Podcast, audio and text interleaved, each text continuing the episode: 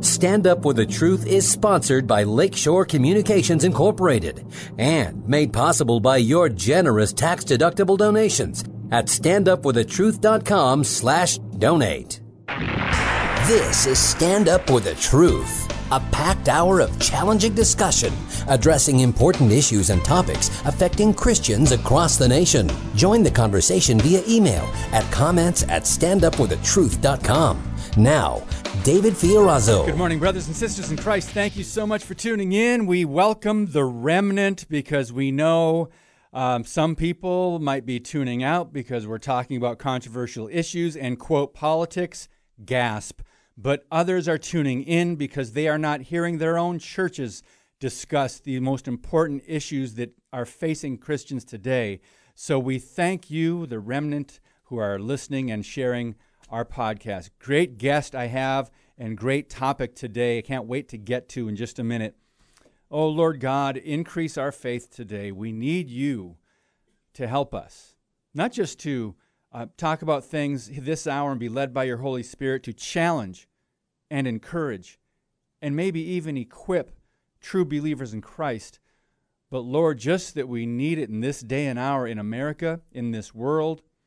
We know that the God of this age blinds the eyes of unbelievers, and the deceptions are growing more and more every day, it seems, in the darkness. But we have the light of Christ, and we ask you, God, for strength. We know that we can do all things through you. Help us to meditate on your word. Help us to meditate on faith and not fear. Help us to not give in to the enemy. We are not unaware of his schemes. And Father, help us to encourage those, even those in the body of Christ who are feeling uh, hopeless, lonely, um, maybe fearful, Lord. Help us to encourage them in the faith and in the truth. We love you. Thank you for allowing us to be here in this day and age. In Jesus' name, amen. Today's guest, Doctor J B. Hixson, is back with us. He has more than thirty years of ministry experience and has served on faculties and adjunct faculties of nine colleges and seminaries, and he's got degrees from Houston Baptist University, Dallas Theological Seminary, and Baptist Bible Seminary. He's pastor of Plum Creek Chapel in Colorado, the author of nine books, and he's the host of Not By Works. It's a radio program that you can hear. You can look those up. We'll have the link in today's podcast post at stand up for the truth dot com. J B, welcome back to Stand Up for the Truth, brother. Hey, David, thanks so much. Great to, great to be here. All right, so the topic today, I can't wait to get into it. We're going to dive in in just a few minutes. I have some local business to take care of. God, the church, and covid nineteen. And you've got some things I do not want you to hold back. Uh, you will not offend me or anyone who listens to this podcast regularly. Um, so my beef today is with churches that are closing again. I've been hearing people are contacting me saying, hey, David, uh, uh, this is in our area. Our church closed again. Do you, is your church still open? Yes, it is. Uh, but can you t- direct me to a church in our area that's still open? I'm thinking, you're kidding me. We're, we haven't learned the first time. So let me just read some scriptures from Hebrews chapter ten, um, starting in verse nineteen. Therefore, brethren, since we have confidence to enter the holy place by the blood of Jesus, by a new and living way, which he inaugurated for us through the veil, that is, his flesh. And since we have a great priest over the house of God, let us draw near with a sincere heart in full assurance of faith, having our hearts sprinkled from sprinkled clean from an evil conscience and our bodies washed with pure water. Let us hold fast the confession of our hope without wavering, for he who promised is faithful. Verse twenty-four, let us consider how to stimulate one another to love and good deeds, not forsaking our own assembling together, as is the habit of some, but encouraging one another, and all the more as you see the day drawing near. Hebrews ten, nineteen through twenty-five. J B, um, I've been just very disappointed by the reaction of some, and by, I guess, the capitulation um, of some in this coronavirus scandemic. And you had a great word for it. You called it the Controlavirus Scamdemic. And first of all, J B, your thoughts on uh, churches, again, some of them saying, okay, we better shut down. Yeah, it's sad. I mean, it's happening right before our very eyes. Uh, you know, David, since uh, since Emperor Constantine, early fourth century A D, issued his Edict of Milan in three thirteen, sort of uh, requiring the tolerance of Christianity, for seventeen hundred years, until this Easter, churches have met openly on Easter Sunday and wow. celebrated the resurrection of our Lord. But for the first time in seventeen hundred years, hmm. Uh, on, on this Easter, churches globally were shut down and told they could not gather to worship the resurrection of our Lord. Now, we're going to get into, I'm sure, a little bit later, the, the essence of this virus, because I'm sure there might be some people listening right now will saying, but wait, J B, you know, this was a major national global health crisis. Of course we couldn't meet. You got to, you know, cut them some slack. Well, if you really understand the truth about this virus, you understand that it's not a health crisis. And it's not certainly not something that rises to the level of forcing churches not to worship. Hmm. And boy, we we could look at the numbers, and it's amazing to me. So many people, maybe I don't know what. Maybe you can help me understand this. They can look at the facts. They can look not from the media, not from the media, but they look at the true facts and the true numbers of, let's just say, coronavirus deaths, the death count, how that has been declining. Hospitalizations, the age of people that get it, um, other countries over in Europe, and make certain comparisons to this type of uh, country and our economy versus there. And you can look at all these numbers and go, wow, there might be some more positive cases, but does this warrant the radical shutdowns and the restrictions, particularly to the church? No, absolutely not. I mean, uh Uh, you know, I've looked at the C D C's own numbers just recently for a message that I did. And just listen to these numbers. I don't want to drown people in numbers, but given the implications of what's happening, it certainly behooves all of us to take a look at the numbers. Yes. And, uh, so these are their own numbers, okay, which I would I would argue there's ample evidence to say even those are skewed. But let's just take them at their word. The yeah. C D C says eighty percent of all people Uh, will get the virus and never even know they have it. So let me say that again. eighty percent of people will get the virus and never know they had it. That means they were not tested. Wow. And developed no symptoms. Now, so that's eighty percent. Now, of those that are tested and confirmed to be diagnosed with COVID, now let's talk about that group. Again, C D C's own number. Another eighty percent of those will develop only mild symptoms. ninety-five percent will not need hospitalization. And by the way, even among the seventy to seventy-nine-year-old, uh, because they break it down by age, only sixty percent, I mean about sixty percent develop only mild symptoms. All right, so you've got ninety-five percent of people who are confirmed to have it don't need hospitalization, and eighty percent have only mild or no symptoms. And then if you look at the C D C's I F R, now let me explain what I F R is. I F R stands for infection fatality rate, and it's a, something that the C D C uses to calculate the lethality of this disease. It's a, it's there's two. There's the C F R, the case fatality rate, and then the infection fatality rate. The I F R is the more pessimistic calculation because it includes anyone that's presumed to have it, even if they haven't officially been tested. So even taking their most pessimistic number, globally right now, the I F R is ranging between zero point one percent and zero point five percent, and in the United States of America, it's zero point two six percent as of a couple of weeks ago, which means that if you get diagnosed with COVID, you have a ninety-nine point seven four percent chance of survival.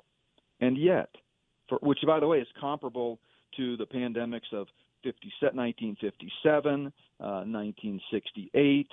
I mean, these are not uh, these are this is not unprecedented by any stretch. And yet, we have them, you know, shutting down churches. We have churches, you know, closing up their doors. Many of them even voluntarily before their governors order it. Uh, we have stores closing, small businesses shutting down. It's destroying the economy. Highest unemployment in the history of this country right now, hmm. all because of something that is comparable to a moderate, not even a bad, but a moderate flu season. Yes. Yes, some people would say you're minimizing the coronavirus when you ju- with what you just said, comparing it to a moderate flu season. But another thing we have to take into consideration, do we really trust the numbers?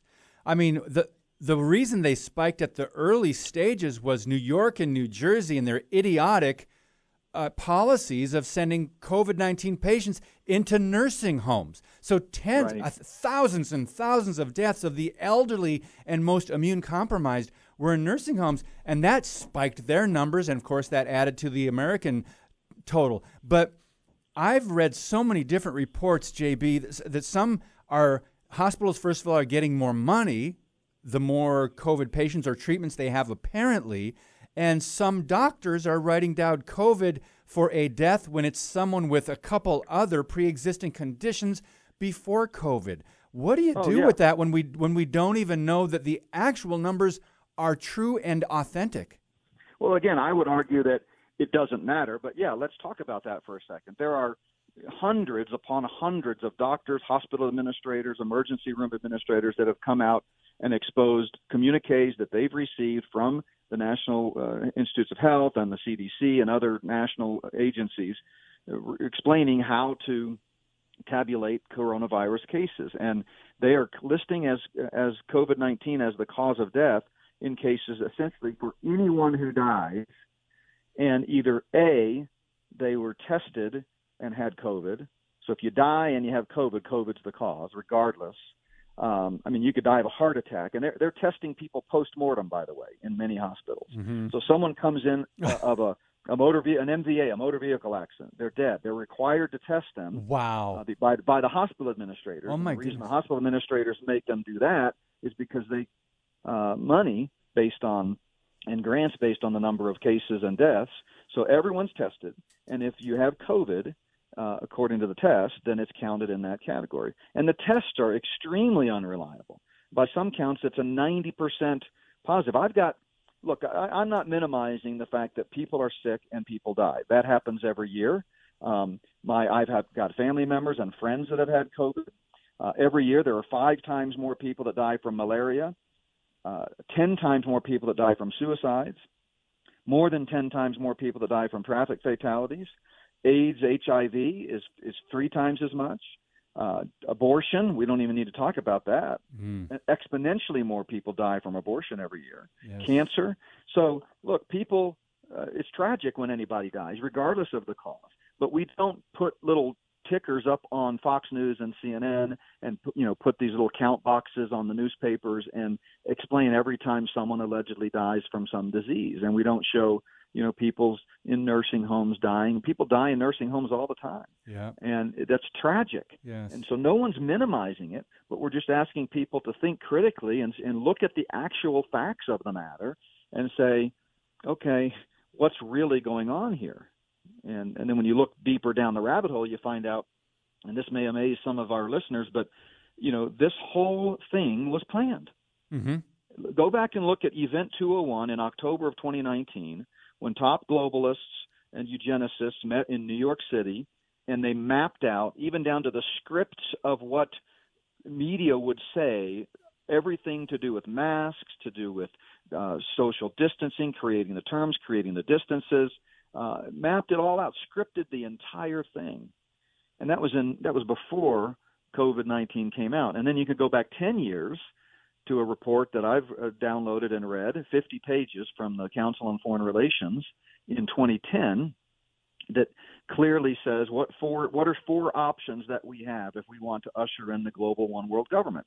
Number one on the list of the four is to create a global pandemic, and again, down to the actual verbiage, it talks about requiring masks to go into grocery stores and shutting down movie theaters and shutting down small businesses and churches.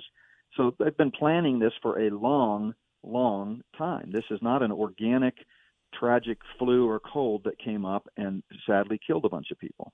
We've talked about this uh, several times in the past um, on this podcast, what happened in October twenty nineteen, and that meeting, and these globalists, they've been working on ways and, and schemes to try to weaken or take down America so they can implement their agenda. They've been doing this for years, and here now is a in their opinion, a perfect opportunity because, as someone once said, a serious crisis, and the left will not let that go to waste. For those who might say, uh, J B, um, okay, yeah, even if there was a meeting, how could they have known how the virus would have spread and how would it, that it would affect America? Because they created it. It was created in a lab in North Carolina in conjunction with the Wuhan lab. We funded the Wuhan lab with seven hundred thousand dollars, and it was originally created as a bioweapon. Now, nobody doubts that. The big question mark was, was it, I mean, the official narrative is it was a bioweapon that was accidentally released in Wuhan. Uh, but there's a big, big question as to whether it was accidentally released or intentionally released. But regardless of how, wh- whether it started prematurely before they were ready to use it or not, they created it and they've been planning to use it. That's a fact not in dispute. I'm I'm looking at a photo, and you can't believe everything on Twitter, but someone shared this photo and a news story from twenty fifteen. Uh, apparently it's in the Wuhan lab, and I'd have to look back at this and, and make sure that this, this trip actually happened, but I'm not sure there's a good explanation for wh- why Doctor Fauci, Bill Gates' wife Melinda, and Barack Obama are pictured in the Wuhan lab in twenty fifteen. I, like I said, I have to look into that, but it's an, it looks like an almost like a newspaper uh, clipping or an, actually a story that was online. I can't read the source, but that's interesting. So let's move on to the next. You said um, when I asked the question earlier, you you didn't dis, you didn't agree with the premise, and do, do you remember what that was?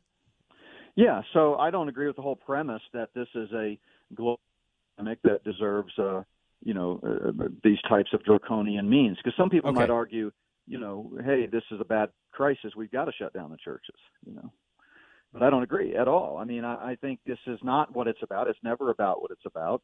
Um, the quote you mentioned earlier was by Rahm Emanuel when he said, "We never let a good crisis go to waste." Mm-hmm. But that's that's that's that's giving more credit than is due. They actually create the crises. Yep. It's called false flag. They teach this in the American War College. They've used it for centuries. Uh, false flag is when you create a an attack on your own country in some form or fashion wow. to get public consent. Uh, it comes from back in the uh, ancient times when uh, a ship would raise would change its flag and put the enemy flag up and then bomb itself or shoot cannons at itself so they could Or, I mean, yeah, use that ship to shoot cannons at one of its own ships and then blame it on the enemy. Oh, my goodness. Say, look what they did to us. We've got to go get them. Wow. So this is a, we do we use this all the time. By the way, we used it in the Gulf of Tonkin in the Vietnam War, which led to fifty-eight thousand deaths of soldiers. Uh, and they came out fifty years later, declassified the documents. The Gulf of Tonkin incident never happened. It was completely fabricated. Johnson needed something to get the American support to get into Vietnam. So they used what was taught in the War College. It goes all the way back to the U S S Maine. You remember that whole uh, story when uh, William Randolph Hearst, who ran the newspapers in America at the time, sent his uh, photographer uh, or artist it was at the time to uh, Cuba, where there was this incident uh, because the U S S Maine had exploded and they were trying to foment war uh, with with the Spanish. And uh, so he sent his photographer over there to, to get pictures, or his artist. The artist cabled him back and said, hey, everything's fine here. It's all at peace. Nobody's really causing a problem or, or reacting to this. Uh, let, let me come home. And Randolph Hearst, in conjunction with the Luciferians, replied, please stay there. Uh, you send me the pictures. I'll send you the war. Wow. That's what they do. They create need, a need to get people in. I mean, let me, let me ask you this, uh, David. What do you think would have happened if, let's say, Hillary had won the election? Do you think if Hillary stood up on national T V and announced that we're shutting down all the churches, do you think evangelical Christians would have gone along with that? That's and a good question. Gone ap- they would have gone apoplectic. There's no way. They would have absolutely bristled up. But because a Republican's in the office and he stands up and says, Christians, we got to shut down our churches, you know, originally for fifteen days. Now it's coming on fifteen months, it seems like. Uh, we went right along. And I just, it's, it makes me sad too, David, that more evangelical Christians, Bible-believing Christians, aren't able to see beyond what is obviously a, a false flag operation. Yes, and we're not, we've got to take a break. We're not saying that the virus is not real. We're saying the numbers are not real, and the fear and the panic has been manufactured by the media and the left and globalists. Our guest today, Pastor J B. Hixson. We're going to be talking a whole lot more about God, the church, and COVID nineteen, and how we can respond in the days ahead. When we come back on Stand Up for the Truth, keep it right here. Your monthly financial support of Stand Up For The Truth dot com is needed and appreciated. Now, back to today's Stand Up for the Truth with David Fiorazzo. Our guest today, Doctor J B. Hixson, and we are talking about God, the church, COVID nineteen, how we have dropped the ball as the body of Christ in America generally. We know that there's a lot of churches, not a lot. We know that there are some churches that never closed at all through all of this. We know there are some churches that closed for a couple weeks, two to four weeks, and then they just kept on meeting or allowing people to come to their sanctuaries. And I heard uh, yesterday, I was, by the way, I want to really encourage you guys to check out the interview yesterday with Pastor Steve Smotherman of Legacy Church in uh, North, uh, I'm sorry, New Mexico. Um, he had some very powerful things to say. He, he kept the church open and he allowed people to come in, and he was just one of those that said, you know what, I'm not going to, uh, and he's got, they've got two lawsuits against the state of New Mexico because he said the governor is not going to tell us how we can worship our God. Uh, J B, you said you have some more facts and some research to continue to, to back up this viewpoint. I know you shared some numbers, uh, the, yes. the and you shared some, what happened in October with uh, the, the meeting over there um, in October twenty nineteen. What else can you share with us to just continue to make this case so people can really start thinking logically about this? Yeah, so first of all, let me encourage you uh, to check out my series that I'm doing on Spirit of the Antichrist, The Gathering Cloud of Deception. And it's free on our YouTube channel. There are eleven videos so far, which I go into much greater detail Uh, in, in the background of the Luciferian agenda Ooh. to take over the world. So now, certainly any Bible-believing Christian understands from Scripture that Satan's trying to take over the world. There's no doubt about that. He tried to take over heaven. He got kicked out. He made this world his own and, and his domain, and that's why First John five nineteen says the whole world is under the sway of the wicked one. Uh, he's the God of this age, the po- prince of the power of the air. I mean, so until Christ comes back and takes the throne, Satan views this as his territory, and so he wants to take over the world. And so he's conspiring with demons, which are one-third of the fallen angels that fell with him, and human beings, because people need to understand there are literal human beings right now on earth who worship Satan the way we worship the Almighty God yes. and his Son, our Savior, Jesus Christ.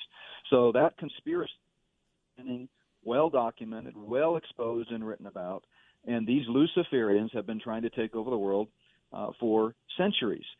And but because they're not omniscient and om- omnipresent and omnipotent, and because the body of Christ is a restraining influence right now in the world, they're not, they haven't been able to.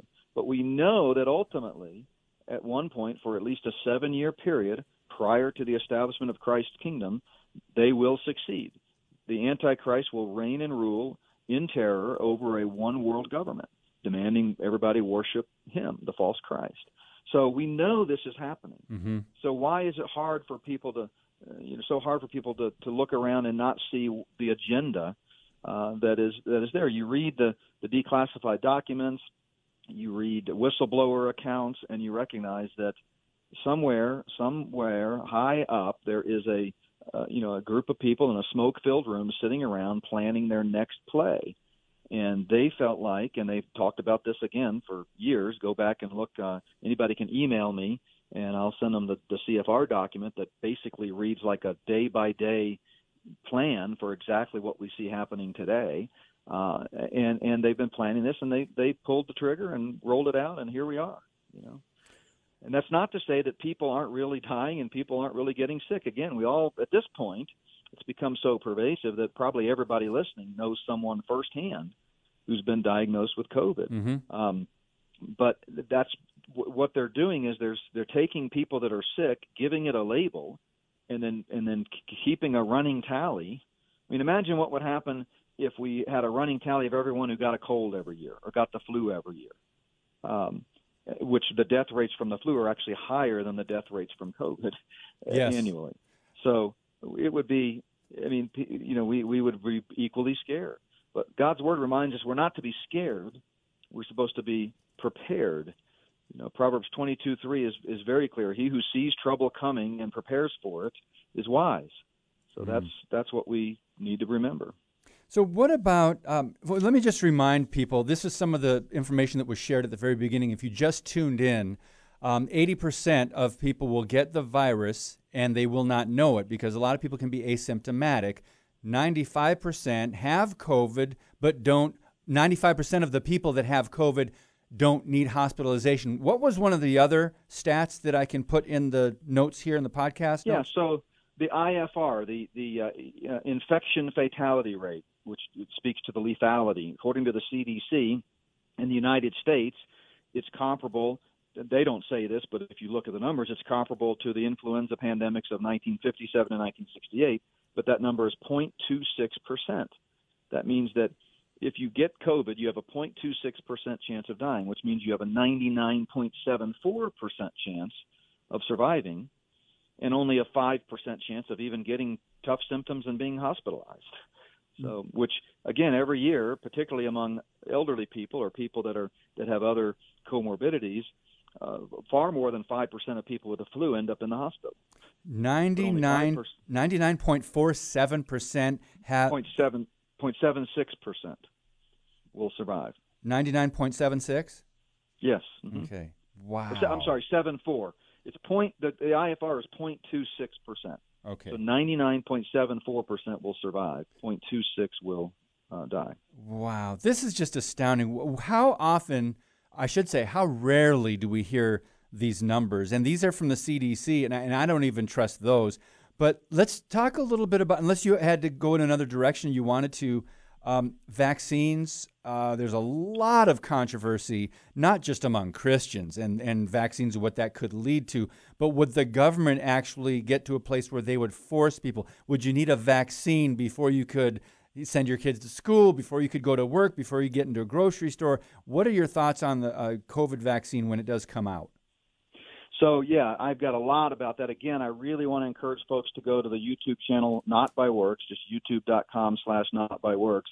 And check out the Spirit of the Antichrist series there, where I have obviously more time, and I've got a lot of visuals and charts and and, and slides and things that make the case. But um, very, very concerning that we are trying to, and I've talked to doctors about this, by the way, uh, trying to push through a vaccine for SARS. Now, people need to understand what COVID is. COVID stands for coronavirus disease. It's just an, an acronym. And the coronavirus disease is a SARS disease. disease. Okay. SARS stands for severe acute respiratory syndrome. So SARS one, it's been twenty years and we still do not have a vaccine for it. There is no, there has never been on the history of the planet a vaccine for a SARS-related virus. Hmm. And yet we're told, and by the way, the normal average for any vaccine uh, is about seven years is how long it takes to go from beginning to create to, to all of the testing phases to the trials, and then to roll it out to the public, seven years. Wow. And yet we have, and you can, again, check this out on the Health and Human Services website, Operation Warp Speed. People have heard that talked about, where they, uh, the Health and Human Services Director, Alex Azar, Trump appointed him. By the way, who's Alex Azar? Let's not forget that. He was the top lobbyist and senior vice president for the big pharma company, Eli Lilly. Eli Lilly's the one who creates all of the psychotropic drugs uh, and was responsible for uh, things like Prozac and the uh, L S D program under the C I A, M K Ultra. Wow, so that's who's running Operation Warp Speed is is out is uh, you know Alex Azar. But anyway, uh, so they give literally last count. You can go to the Health and Human Services website and they tell you the date and the amount and who they gave it to for each of the companies. It started out with eleven big pharma companies. It's now down to the final three in the running, and so far they've given out ten point six billion dollars of our money to these pharmaceutical companies to come up with a vaccine. The leading candidate right now, Moderna. Moderna is uh, putting forth their uh, unique, first-time ever uh, type of vaccine uh, that is uh, it's going to use a microneedle array, which um, M I T came up with, with funding from Bill Gates. Hmm. And the microneedle array stands for the Human Implantable Quantum Dot Microneedle Delivery System. Uh, this is all over the internet. Mainstream science and Scientific America and all these different magazines have been talking about it for years. That's why, again, we know this was coming. Moderna, by the way, has never produced a product for the public. Huh. They just began publicly trading uh, December first, twenty eighteen. And to this day, there is not a single Moderna-created product on the market. This will be their first one. Um, and so, you know, it, it just uh, it gets – you can't make this stuff up. Um, but this microneedle array, it's going to put a, um, a vaccine, is what they're calling it, in your skin, like putting on a Band-Aid. And it's going to use an enzyme called luciferase. Wow. Same, same really? Name as, yeah, that, and that, that name came around in the fir- early nineteen hundreds. Uh, a uh, French um, pharmacologist came up with that name. I forget, Dubois, I think his name was. But uh, Lucifer just means light, but it is significant, I think, that the main mechanism that's going to make this vaccine readable using a cell phone over the skin is, is luciferase. We don't know why Dubois named it that, but we also know the Bible calls Satan Lucifer, mm-hmm. so there's that.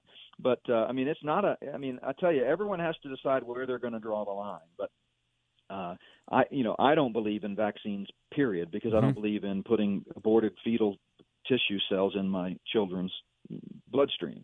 And that's, again, not denied. You can look at any one of the little uh, supplemental inserts in a vaccine. Uh, they all contain M R five cells and W I cells, which are widely admitted uh, in their own paperwork to be aborted fetal cells. On our website, in, in the presentation on vaccines, I've got I play a clip from a guy under oath who's called the grandfather of vaccines. He invented most of the vaccines. He was called to a deposition in a suit where one the wife was not wanting to vaccinate her children, and the husband did. So they she was trying to say, I, I don't want to do it because it uses aborted fetal cells. And he admits it right there under oath. Yeah, absolutely. We, we use it and we do it. And he said, and if that causes me to go to hell, then I'll I'll go to hell. But we got to do this to save our children. Wow. So if you are against abortion, you should be against vaccines. Uh, again, check it out. Ask your doctor. Uh, I asked my doctor recently just to see what he would say. He totally admitted it. He said, yeah, no. So he goes, what are you, Catholic? Is that why you don't want to put aborted fetal cells in your uh, in your children? Wow. I said, no, no, I'm not. I just have a, a moral, biblical Uh, you know, st- standard against it. And so, I mean, it was a civil, friendly conversation, but any doctor will admit, ask your doctor, when we when the radio program's over, call your doctor and say, do vaccines contain aborted tissue, the tissues of Fetal aborted tissue. fetuses? Yep. Yeah. And they'll say absolutely. Wow. I'm looking at your YouTube page, by the way, and uh, part eight, it looks like that's when you get into this, part eight, Spirit of the Antichrist, Vaccines and Big Pharma, and uh, the Luciferian conspiracy. Uh, there's, I, I would love to, you know, take all those in, but my, my goodness, you've got eleven of them. So I would just want to direct people to that page, Not By Works on YouTube. Um, J B, there's a lot of concern in the church about not only the vaccine, but about at this point forward how to do church. The, there's been so much conflicting information on masks, on hand sanitizer, even on social distancing, how they came up with the number six feet apart. What are your thoughts on what is, is there any middle ground that we can actually say, okay, this is generally proven to be effective, or are we still in the learning stages as a, a country trying to figure this thing out? So let me, I'll go with the Journal of the American Medical Association, one of the top two medical journals most respected in the world, the other being the Lancet. This is their article from March fourth, twenty twenty, and you can check it out on their website. Quote, face masks should not be worn by healthy individuals to protect themselves from acquiring a respiratory infection because there is no evidence to suggest that face masks worn by healthy individuals are effective in preventing people from becoming ill. Wow. Period. So this is not something that we're still trying to figure out. To say that the world's top virologists are still trying to figure out whether a mask will protect you from a, uh, a respiratory virus would be like saying the world's top mathematicians are still trying to figure out two plus two. they know. This is basic virology one oh one. They know yep. they don't help. You don't need to wear a mask as a healthy person. It's not spread by air. It's only spread by droplets. Obviously, if you're sneezing and coughing and, you know, throwing up liquids and you're sick, you first of all, you shouldn't even go out. You should stay home in bed till you're better. But if you have to go out, yeah, you should wear a mask to protect others from your droplets. But healthy people and asymptomatic people absolutely not only don't need to wear a mask, they should not wear a mask. My cardiologist told me that he doesn't want me wearing a mask because it lowers your pulse ox, yep. and uh, and and it makes it harder for your body to react naturally to germs. So, so I, you know, as far as churches, look, every pastor has to, before the Lord and with his leadership team, decide the best approach. Um, we certainly respect those who wear masks, and again, we we we make masks available for those who want to wear them. But people need to understand the facts of the matter if they take the time to look at it. Top doctors from around the world have been on record for years saying that, no, healthy people don't need to wear masks, just like healthy people don't need to be quarantined. When I went to Texas uh, for a pastor's conference over just over a month ago, um, I had to wear a mask on the plane and in the airport, and I hadn't been wearing a mask before that time. Um, I've had some asthma in the past. Um, I didn't know it would affect me, but when I got into the hotel, actually it was that night, I woke up in the middle of the night with a massive headache. I might, yeah. I've never gotten, I very rarely get headaches in my life. I don't know what a migraine is, but I would guess that that could have been along the lines of a migraine for several hours. And I thought, oh my goodness, this is awful, to the point where the pain in my head, it was making me nauseated. And I thought, my goodness, what the heck is this? Do I have COVID nineteen? Well, I took an, a leave and I tried to, you know, drink something. I, when I woke up, I was still weary from not sleeping for three hours, but I made it into the conference and I was fine. And I'd made those adjustments on my way home. But from wearing a mask, I believe for those hours on the plane and in the just in the airport, I think it, certain people, it affects people different ways. But um, so you were talking about how every pastor, a leader of his flock, and we've only got a minute, we got to take another break, has to go before God. You are leading, pastor. You are leading your people. How are you leading them? And one of the most important questions I think you asked was, is the government response to this virus warranted? And I would say overwhelmingly no. Generally, but from the information you shared so far, J B, I would say overwhelmingly no, the government response. So how do we go along with this when we're not hearing the truth from the media? I guess that's part of the problem. And and sure. so we're how, oh, we've got thirty seconds. We have to take a break. So when we come back, I'm going to let you answer that question. How do you think we are so easily going along with this? Is it fear of death, which Christians shouldn't have a fear of death, should we? Not to say we are going to be irresponsible and throw caution to the wind, but we have to talk about some of these things, friends. This might be a, a, around for a long time to deal with. More with J B. Hixson on Stand Up for the Truth when we come back in a minute. Thank you for listening and sharing today's show via standupforthetruth.com slash podcast. Now, back to Stand Up for the Truth. Here's David Fiorazzo. Our guest today, Pastor J B. Hixson, and we asked the question right before we had to take a break. Why is it, with all that we know, let's just say from the Word of God, from our common sense, from the wisdom that we get when we pray for wisdom, and from the doctors and some of the experts on all of these issues, from viruses to masks to everything else, why is it, and I know the media is part of the answer, but so many people are willing to oh, just go along with this and not challenge some power-grabbing governors. J B, uh, how sh- how should the church respond to the lockdown? Yeah, so the the short answer, you kind of touched on it, is turn off the T V. Mm. You know, stop listening to the state-run propaganda media, and that includes Fox News and C N N. And uh, again, you can you, you one of my videos goes into detail about that, how they're all owned by the same people. It's all part of a propaganda machine. So, but the other thing is, First John four one tells us, "Beloved, do not believe every spirit, but test the spirits as to whether they're of God." I think most believers, sadly, uh, get their information, you know, more from, you know, Tucker Carlson than they do the Word of God. And when you look at God's Word and you understand the very plainly spelled out uh, plan of the ages, where there's this cosmic struggle between Satan and God, and they're they're both fighting for domination of this planet. Now, God's already won the battle because he defeated Satan at the cross, but because God is not willing that any should perish, but that all come to repentance, he's he's allowing things to go on as long as he can until at some point he's going to return and make all things new. But in the meantime, Satan is trying to take over this world. And so I think people need to stop l- l- looking at mainstream media and, and do their own research. There was an article in Forbes magazine here a couple of weeks ago where the guy makes the argument. The headline was, "Do not do your own research." That was the title of the article. And they, they go in there and make the point, because people are waking up everywhere, uh, that whatever you do, don't do your own research. Just trust us, trust the scientists, listen to the media, and whatever you do, it could be lethal. It could be fatal if you do your own research. Stop doing your own research. And that's the reason the media like Facebook and YouTube and all have created this fake, this fact checkers and these fake news, and if they don't like what you're saying because it disagrees with the official narrative, they'll tell you, you know, this is not true. And so there's a real attack on truth.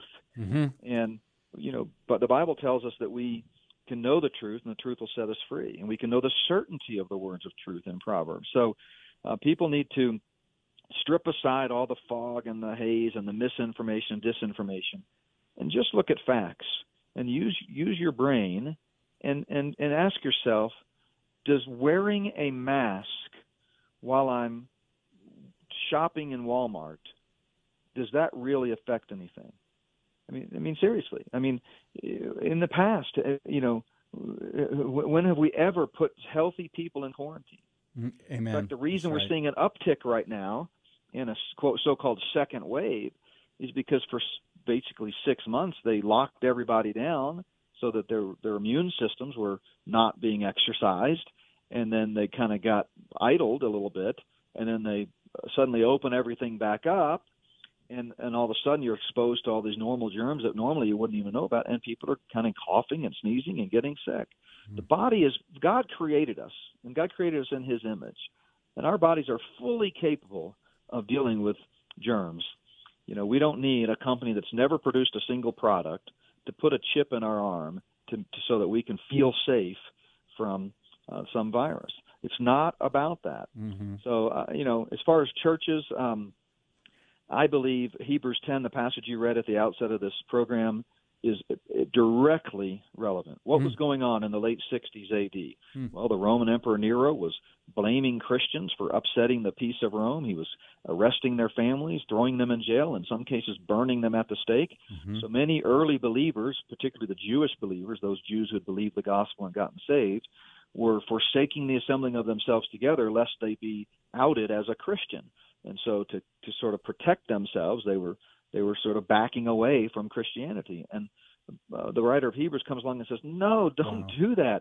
Now's when you need to exercise your faith more than ever. And even if you have to give the ultimate sacrifice, there awaits a great reward for you in heaven and in the kingdom someday for standing firm and taking a stand. So I believe it's directly relevant. I mean, even if this virus was a, a threat, uh, which we've established it's not, you know, we're the one institution that God has ordained right now in the present age to spread the gospel is the church.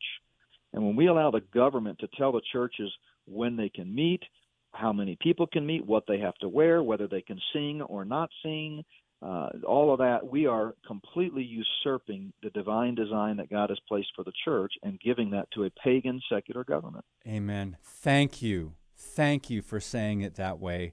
Uh, J B. Hixson, we have uh, about seven minutes left.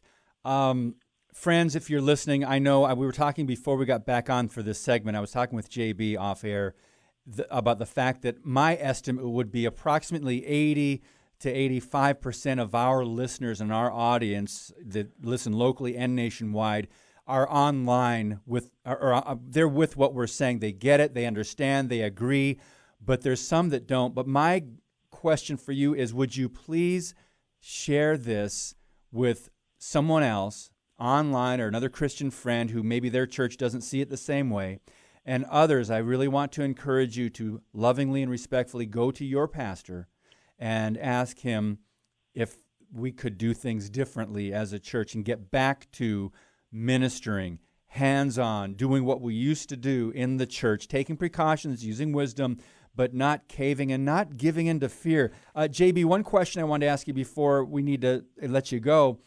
Even if some disagree with you and I, um, and, and there are some who disagree with us, and even though we're reading facts, numbers, truth, we're quoting scriptures on ha- having confidence in a faithful God and drawing near to Him, having full assurance of faith and, and doing the work God called us to do, um, there are some who disagree. So with those believers, whom and, and a lot of them are not going to church because they don't, they, they've bought in to everything, and so they're not even entering a church building, how can we unite with other believers right now in this season, and when some of them are just watching online sermons and we have this slight disagreement within the body of Christ?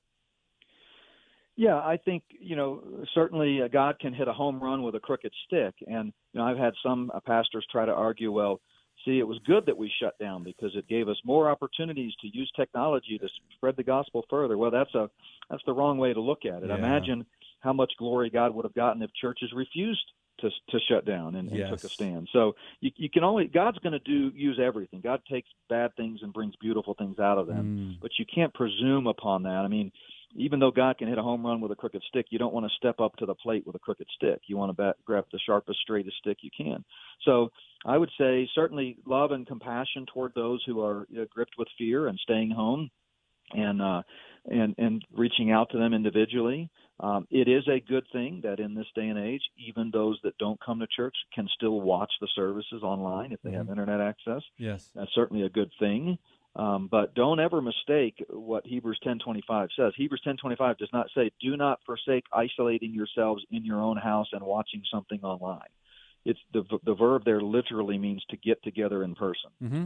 And that's what we're required to do. There's that's God's divine design, the one another's, the togethers. Uh, we need each other. And I would just pray, you know, pray for boldness, pray for strength. Um, and, you know, you can, there's a lot of great resources out there. You know, you mentioned part nine of my series, part eight and nine both uh, get into uh, a lot of facts about this that when people really see it, uh, because I think, look, I, I was a little nervous at first. We all were. When this thing first happened, I didn't know if this was a Luciferian attack yep. to, to kill people. Was this their goal? And so we were all a little scared. But once it's played out, and it went from fifteen days to thirty days to Easter to now, here we are almost at, you know, October and end of October. Uh, it became pretty clear when you start looking at it and scrutinizing it that, that there never was about that. Uh, Fauci, by the way, people need to look into him. He's one of the most evil men on the planet. Hmm. He's been a, a key player. And I don't say that lightly. I mean, that's just a fact. The guy is part of the top tier Luciferian agenda. And uh, he's who has been really pulling a lot of the strings. Uh, uh, you know, he himself has been Uh, very inconsistent in the message he's sending about whether you wear masks or yes. not. And, you know, why? Why? If something as basic as that they're flip-flopping on, that ought to tell you there's another agenda at play. Yep. Yeah. I, I want to direct people to uh, J B. Hixson's YouTube and encourage you to sus- subscribe to his page. It's called Not By Works. You can search that on YouTube. He's got this phenomenal series, Spirit of the Antichrist, that he began a month or two ago. No, for the last three minutes, J B, let's speculate. No, I'm going to let let you do it so you get in trouble, not me. Um, we're starting with the election, with uh, what we are going to continue, how we are going to respond to the threat of the virus, what lies ahead, where are we headed as a church and a country, including the election. I would love to hear your thoughts. Sorry, we don't have more time.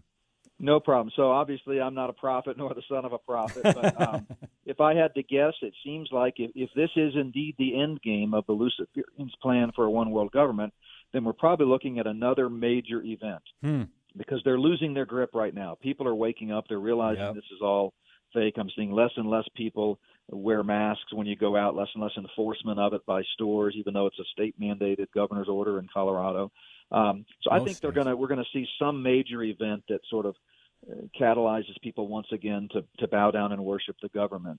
Uh, as far as churches, uh, I only hope that churches will, will take a stand and not go along. Remember, in World War Two, it was the churches that were an agent of the Nazis to help prop, you know, help promote the propaganda. Yep, uh, they were using their pulpits.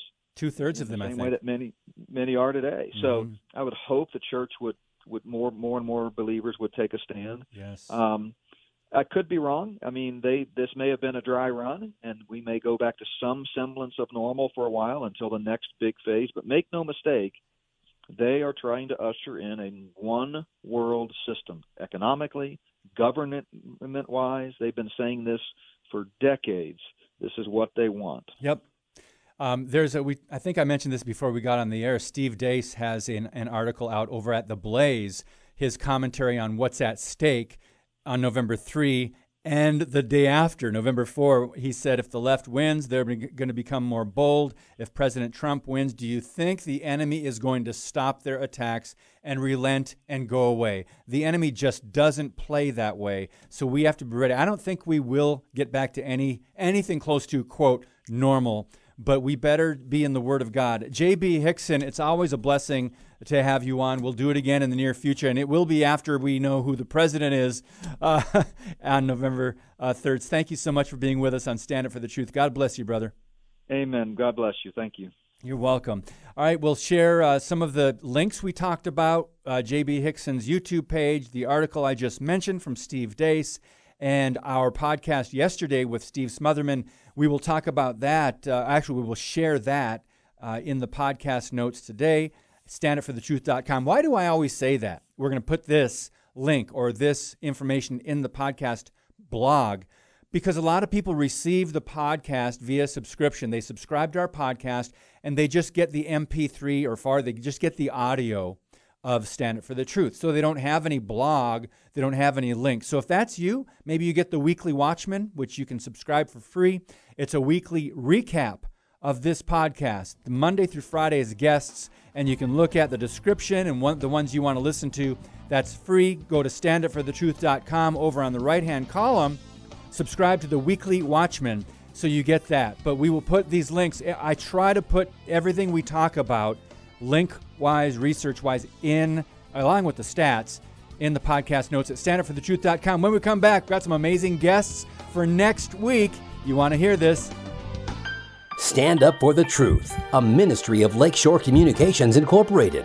Keep the discussion going on social media. Stand Up W I on Facebook and Twitter. Now we wrap up today's Stand Up for the Truth. Oh, my goodness. I'll tell you what, guys, I've got to confess, there are some days where I get up and I have my quiet time and breakfast, and I just don't want to come in and do this thing, this ministry, this show, that, t- dealing with all the junk that we have to deal with sometimes. But with the guests that we've had on in the last couple months, I, my spine has been stiffened. I've gotten just seems like a, a new, like just a, a jolt of Holy Spirit. You know, do what I need to do, and and uh, just just thank you for your prayers. This is, it's not always fun, but with the men of God that I get to talk to, it's such a blessing and inspiration.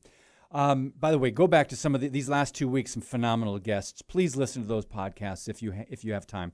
Next Monday, James Walker, watchman dot org, uh, Rick Scarborough, Jonathan Project on Tuesday, uh, Leslie Montgomery, a book called a book called The Faith of Mike Pence on Wednesday, Julian Appling uh, on Thursday, the fifteenth, and then next Friday, Coach Dave Dobenmeyer is back. Oh my goodness, make sure you're on decaf that day. Uh, thank you so much for tuning in, and again, for praying for this ministry. Please support us financially, and that's all I need to say. God bless you. As always, keep speaking the truth about things that matter.